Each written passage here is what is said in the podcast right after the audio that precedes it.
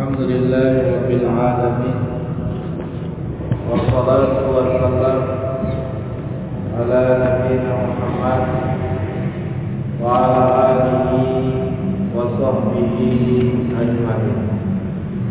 وبعد Alhamdulillah kita bersyukur kepada Allah Subhanahu wa taala atas segala yang Allah Subhanahu wa taala berikan kepada kita sehingga pada malam hari ini seperti biasanya setiap hari Ahad malam ini diadakan kajian tafsir di Masjid Taqwa ini. Dan kita mohon kepada Allah Subhanahu wa taala agar Allah Subhanahu wa taala senantiasa terus memberikan inayah serta taufiknya kepada kita sehingga kita terus bisa bertakwa kepada Allah Subhanahu wa taala. Selawat juga serta salam marilah kita perbanyak kepada Nabi sallallahu alaihi wasallam karena dengan memperbanyak selawat kepada Nabi sallallahu alaihi wasallam Allahumma shalli wa sallim ala nabiyina Muhammad. Maka Allah akan angkat derajat kita dan yaumil kiamat kelak. Allah akan berikan syafaat nabinya dengan izinnya. Yang saya hormati Bapak Sekda, Bapak Bendahara, Bapak Imam kita, Pak Ustaz, Bapak-bapak, ibu-ibu, orang tua kami yang kami muliakan dan kami hormati. Sampailah pengajian kita tafsir sampai surat An-Najm. Maka hari ini insyaallah taala kita masuk surat At-Tur. Surat At-Tur ini surat yang tergolong makiyah. Artinya surat yang Allah turunkan kepada Rasulullah sallallahu alaihi wasallam sebelum Nabi hijrah ke Madinah. Maka surat Tur ini diturunkan oleh Allah Subhanahu wa taala kepada Nabi kita Muhammad sallallahu alaihi wasallam. Ayatnya enggak banyak, cuma 49. Enggak banyak, cuma 49 ayat. Hah? Surat ke-52 Surat 52. 52 Ya. Surat ke-52 Kamu Surat ke-52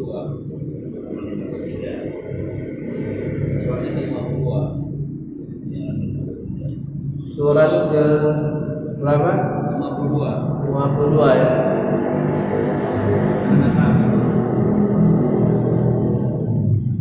Ketemu Pak Denny.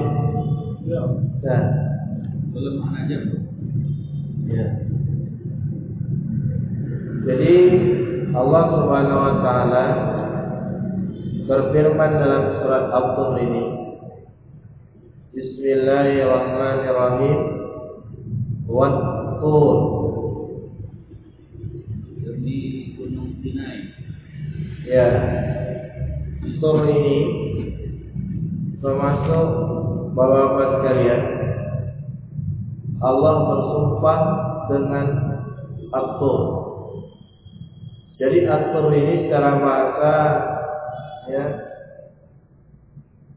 asalnya bahasa Syriania.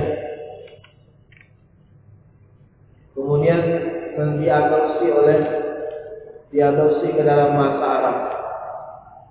Yang mana ya lapatnya itu tur itu maknanya adalah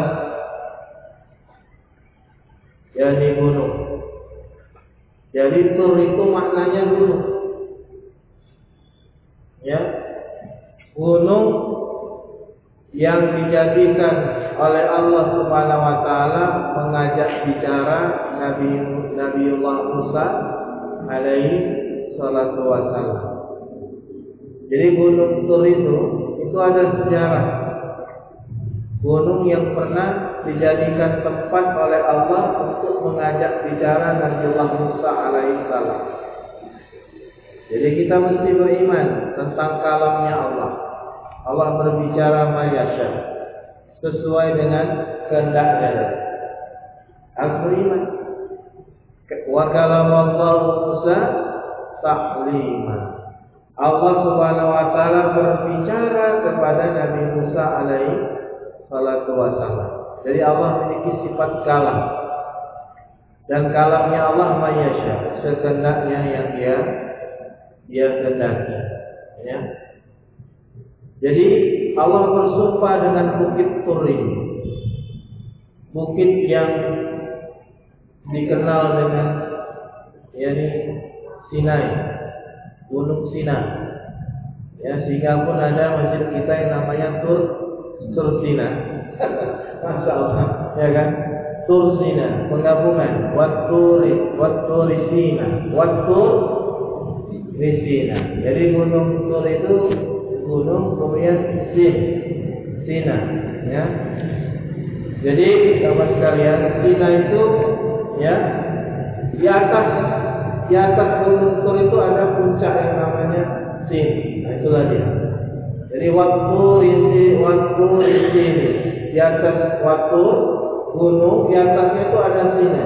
Sina itulah tempat Allah yang mengajak berbicara Nabi Allah Musa. Bukan di turnya tadi, di atasnya. Di atasnya itu namanya Sina. Ya. Jadi kalau tur Sina berarti Ya gunung tur di atasnya Sina. Di atas gunung tur itu ada Sina. Sina atau sebagai satu lembah yang diajak yang Allah mengajak bicara Nabi Allah Musa alaihi salatu wassalam. Jadi Allah bersumpah dan ini termasuk tempat suci. Gunung Tur itu yang termasuk tempat suci. Oleh karenanya nanti ketika akhir zaman ya ketika Nabi Isa alaihissalam ya tidak sanggup melawan zaman melawan Ya'juj Ma'juj kan dikejar bisa lari sampai di atas gunung Tur dekat Sinai itu di lembah yang suci tadi Nabi Isa berdoa agar Allah Subhanahu wa taala turunkan hujan binasakan Ya'juj Ma'juj tadi dengan burung onta yang besar-besar ya yang dibinasakan ya setelah itu di diturunkan hujan. Udah biasa jadi bangkai, ya Ya'juj Ma'juj tadi binasa jadi bangkai, baunya itu masih menyengat. Maka Nabi Musa bermunajat di gunung Tur ini untuk minta kepada Allah turunkan hujan sehingga dihilangkanlah baunya tadi. Tinggal jenazahnya.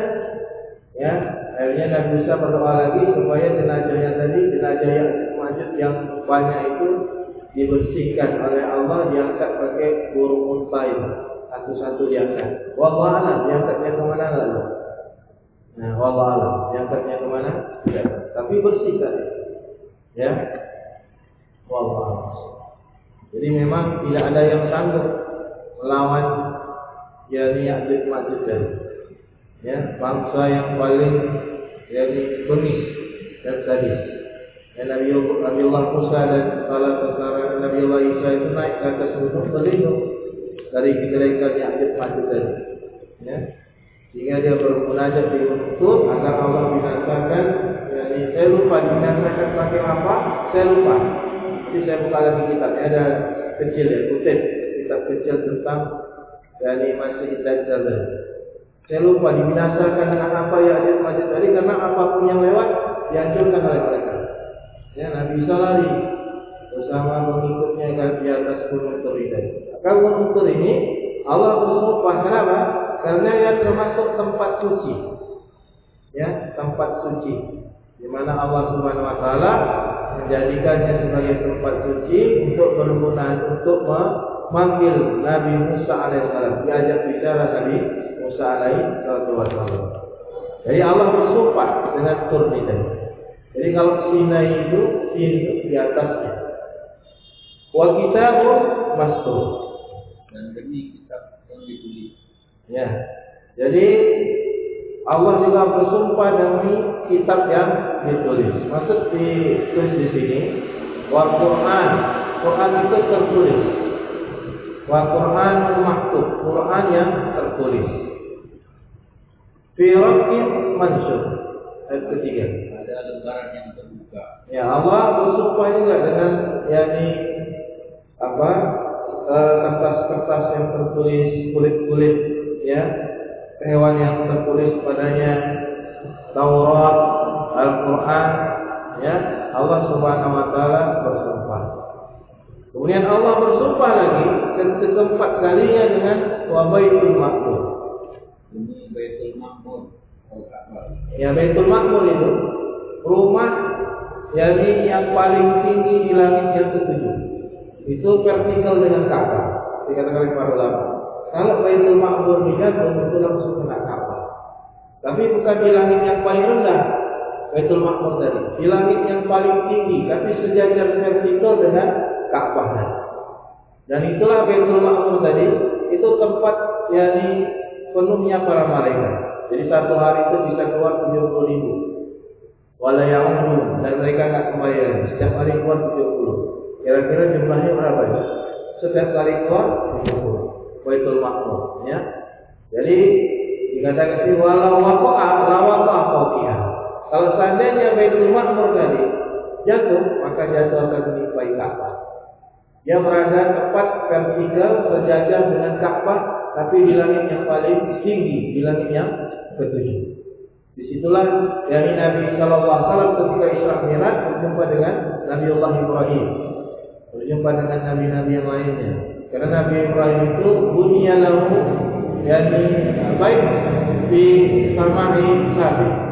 Allah memberikan rumah kepada Nabi Ibrahim Sallallahu Alaihi Wasallam di langit yang ketujuh. Ya maka di situlah berjumpa Nabi Muhammad Sallallahu Alaihi Wasallam dengan Nabi Ibrahim Alaihi Wasallam. Ini Allah bersumpah dengan Baitul Makmur. Kemudian yang kelima Allah Subhanahu Wa Taala bersumpah wasafil makmur. Atap demi atap yang ditinggikan. Yaitu yaitu langit. Atap yang tinggikan langit bumi atap bumi itu langit. Ya, ini termasuk tanda-tanda kekuasaan Allah Subhanahu Wa Taala yang Allah perlihatkan kepada kita. Kalau atap bagaimanapun ada yang fondasinya. Hanya atap langit yang tidak ada tidak ada tiang-tiangnya. Coba cari tiangnya seluruh dunia tidak ada. Ya di mana tiang tiang yang lain tidak ada.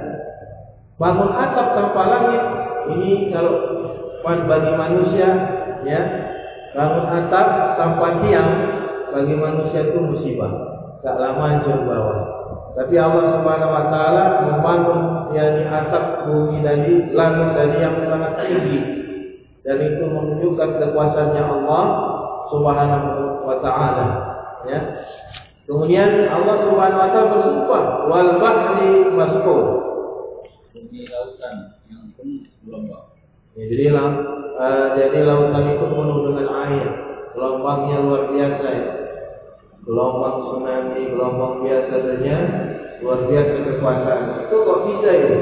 Setiap detik Allah memberikan gelombang. Setiap detik Allah berikan gelombang. Ada gelombang di atas permukaan laut, ada gelombang di bawah di permukaan bawah laut. Tidak ada yang bisa menemikian dari kecuali kekuasaan Allah. Subhanahu wa taala. Maka Allah Subhanahu wa taala bersumpah dengan ciptaan-ciptaannya yang mengagumkan tadi. Setelah Allah bersumpah, apa isi sumpah Allah? Sama kayak kita, kalau kita bersumpah demi Allah, Pasti setelah demi Allah itu ada isi dari sumpah kita ya yang mesti kita sampaikan. Maka Allah Subhanahu wa taala bersumpah tadi dengan kitabnya, dengan tempat yang suci, Gunung Tur. Allah bersumpah dengan Baitul Mahmud. Allah bersumpah dengan Kitabul Mastur. Allah bersumpah dengan atapnya langit. Ya, atapnya bumi di langit. Allah bersumpah dengan air laut yang banyak gelombangnya, yang penuh dengan riak-riak gelombangnya tadi. Apa isi sumpah Allah? Isi sumpah Allah Allah Subhanahu wa taala sebutkan inna azaba rabbika lawaqi. Sungguh azab Tuhanmu pasti terjadi. Ini isi sumpah Allah. Tidak main-main. Sekian banyak Allah sebutkan ciptaan-ciptaannya dan Allah bersumpah dengan makhluknya tadi. Kemudian Allah Subhanahu wa taala sampaikan isi sumpahnya. Inna azab rabbika lawaqi. Sesungguhnya ya Rasul kami bahwasanya yang azab kami akan terjadi. Azab Rabbmu akan terjadi. Maka kata Allah, "Malahu min dafi'." Tidak sesuatu pun yang dapat menolaknya. Tidak ada satu pun kita bisa menolaknya kalau azab Allah telah datang. Ya. Dan pasti waktunya itu pasti datang. Ya. Kemudian Allah Subhanahu wa taala sebutkan pada tandanya. Yauma tamur sama'u mawta. Pada hari ketika langit berguncang keras-kerasnya. Allah sebutkan tanda-tandanya langit itu dari taharik ke bergerak, berputar. Ya. Kemudian kata Allah Subhanahu wa taala ya disebutkan wa tasirul jibalu sayra. Dan gunung berjalan berpindah-pindah. Ya, artinya gunung itu terangkat. Ya. Gunung itu terangkat seperti debu yang terangkat.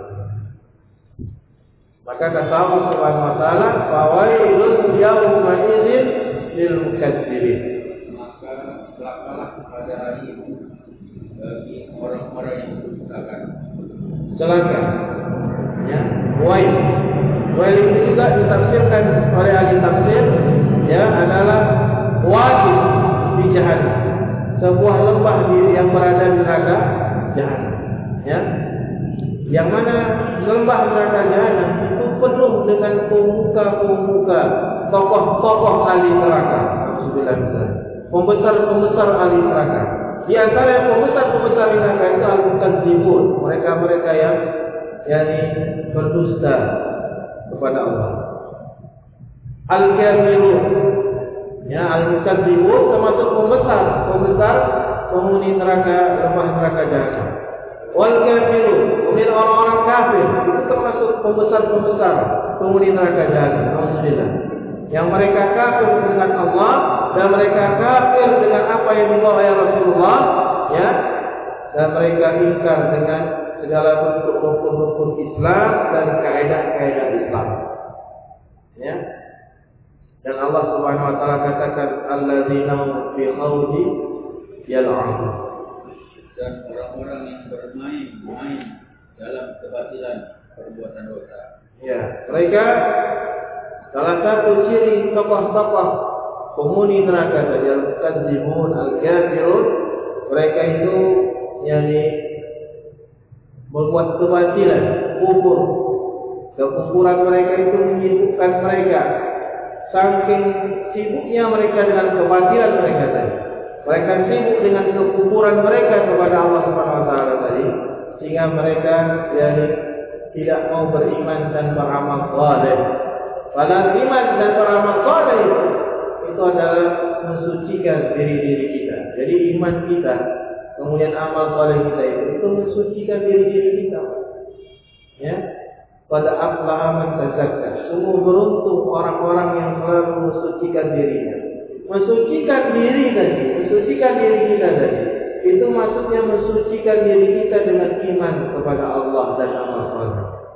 Jadi kalau kita ingin mensucikan diri kita menjadi manusia yang mutatahirin, yang selalu bersih, selalu bertobat, hendaknya terus beriman dan beramal soleh. Terus tumbuh kembangkan diri kita dengan iman dan beramal soleh. Ya, maka kita akan mencapai yakni kesucian diri kita.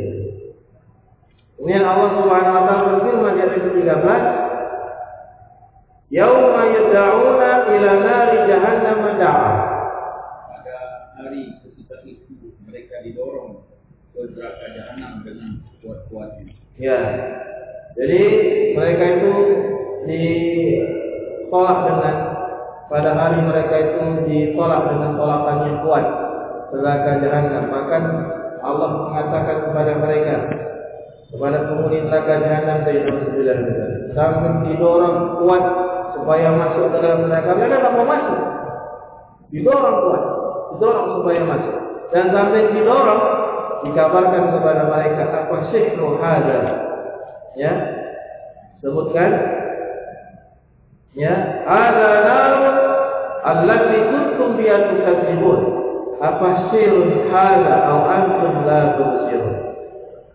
Katakan kepada mereka, inilah neraka yang dahulu kamu dustakan. Maka apakah ini sihir atau kamu tidak melihat? Ya, sambil dikabarkan kepada mereka seperti itu. Inilah yang disebut yang apa neraka yang didustakan masuk ke dalam. Ya, dicela. Ya. Kemudian Allah Subhanahu wa taala katakan, ya. Selanjutnya islauha fasbiru aw la tasbiru sawa'un 'alaikum innama tujzauna ma kuntum ta'malun. Maka masuklah ke dalamnya, rasakanlah panas apinya, baik kamu bersabar atau tidak, sama saja bagimu. Sungguhnya kamu hanya diberi balasan atas apa yang telah kamu kerjakan. Balasan apa yang Allah berikan kepada mereka? Ya, balasan karena mereka berbuat maksiat di dunia ini. Balasan karena mereka berbuat kesyirikan di dunia ini. Maka Allah Subhanahu wa taala katakan ini balasan karena kalian berbuat maksiat. Karena kalian berbuat kesyirikan, maka inilah balasan atas kalian. Jadi jemaah rahimani wa rahimakumullah dari ayat 1 sampai ayat 16 ini ada pelajaran yang bisa kita ambil. Yang pertama, takrirul ba'si wal jaza. Bahwasanya penetapan adanya hari pembalasan dan hari kebangkitan. Ini selalu dalam Al-Quran. Selalu diulang-ulang. Kenapa demikian Pak? Kenapa selalu diulang-ulang? Supaya kita terus sertakan dalam jiwa kita ini kita akan kembali kepada Allah SWT. Karena salah satu ciri dari orang yang dimasukkan oleh Allah dalam surga, ya, mereka itu meyakini mereka akan berjumpa dengan Allah Subhanahu taala. Ya sanuki Allah, mereka meyakini mereka akan berjumpa dengan Allah Subhanahu taala. Maka kalau kita yakni meyakini dibangkitkan, kita akan dibalas oleh Allah Subhanahu wa taala, maka tentunya kita akan mempersiapkan iman dan amal soleh kita mulai hari ini sampai Allah Subhanahu wa taala cabut nyawa kita. Ya, ini dia. Maka Allah terus bercerita tentang keadaan hari kiamat. Diingatkan kita dengan azab, diingatkan kita dengan hari kebangkitan. Ya, kemudian Allah lillahi taala ayat. Min khalqi. Allah bisa bersumpah dengan ciptaannya. Walaysa li abdi ay yaqsimu bi Namun seorang hamba tidak bisa bersumpah dengan ciptaan Allah Subhanahu wa taala. Kalau Allah bersumpah dia dengan gunung Tur, ya, wa kitabim masdur, Al-Qur'an yang tertulis. Allah bersumpah dengan langit dan bumi. Kalau kita tidak boleh bersumpah kecuali dengan nama Allah, demi Allah. Ya, maka kata Nabi Sallallahu Alaihi Wasallam e, disebutkan Muhammad ahlaba bi ghairillah faqad asra. Barang siapa yang bersumpah dengan yang selain Allah maka sungguh dia terjatuh kepada kesyirikan. Tak boleh kita bersumpah demi langit dan bumi, demi bapak aku, demi mama aku. Kita hanya boleh bersumpah demi Allah. Ya, cuma jangan sering jual sumpah. Bahaya kan? Demi kamu. Demi kamu. ya kan? Demi kamu. Ya. Jadi kalau dia bersumpah, kalau kita mau bersumpah yang penting-penting saja yang penting karena tak boleh kita sedikit demi Allah, sedikit demi Allah, sedikit demi Allah tak boleh. Ya, yang demikian itu tidak tidak diinginkan. Bersumpah demi Allah jika diminta dan jika ada sesuatu yang mesti kita sampaikan. Ya, yang penting. Tapi kalau demi Allah Pak modalnya aja 500 tak boleh. Ya kan? Katakan, ya kan banyak ya.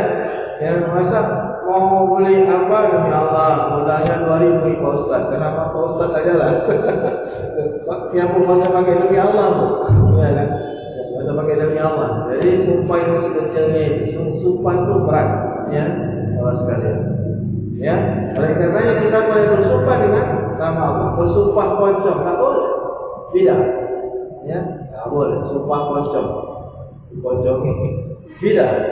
Ya kita hanya boleh bersumpah dengan apa yang Allah perintahkan. Apalagi namanya sumpah apa lagi? Ada lagi sumpah. Sumpah pocong ya. Tidak. Jelas tidak. Ya, kita hanya bersumpah demi Allah. Kalau orang bersumpah dengan demi Allah, saya bersumpah demi Allah, saya tidak mencuri. Kita terima, karena dia sudah menggunakan nama Allah. Kita terima sampai terbukti, sampai terbukti dia, yakni e, berbuat mencuri baru kita tolak sumpah. Tapi selama dia bersumpah demi Allah, kita terima. Kita mengagungkan Allah, ya begitu. Tapi kalau udah dapat kafenya di di belakang rumahnya, kita udah tahu ya demi Allah dan kita terima lah orang kafenya udah dapat, ya kan? Kalau memakai nama Allah ya kan bisa. Ya. Sumpah dengan Al-Quran ada sunnahnya, ada syariatnya. Sumpah demi di atas Al-Quran tadi ya. Ada nggak contoh orang terdahulu Ya, jadi eh, para ulama mengatakan sumpah dengan zatnya Quran tadi, bukan dengan kalam Quran tadi. Karena kalau Nabi SAW itu kan dia sering doanya, A'udzubika bikalimatillahi tamah.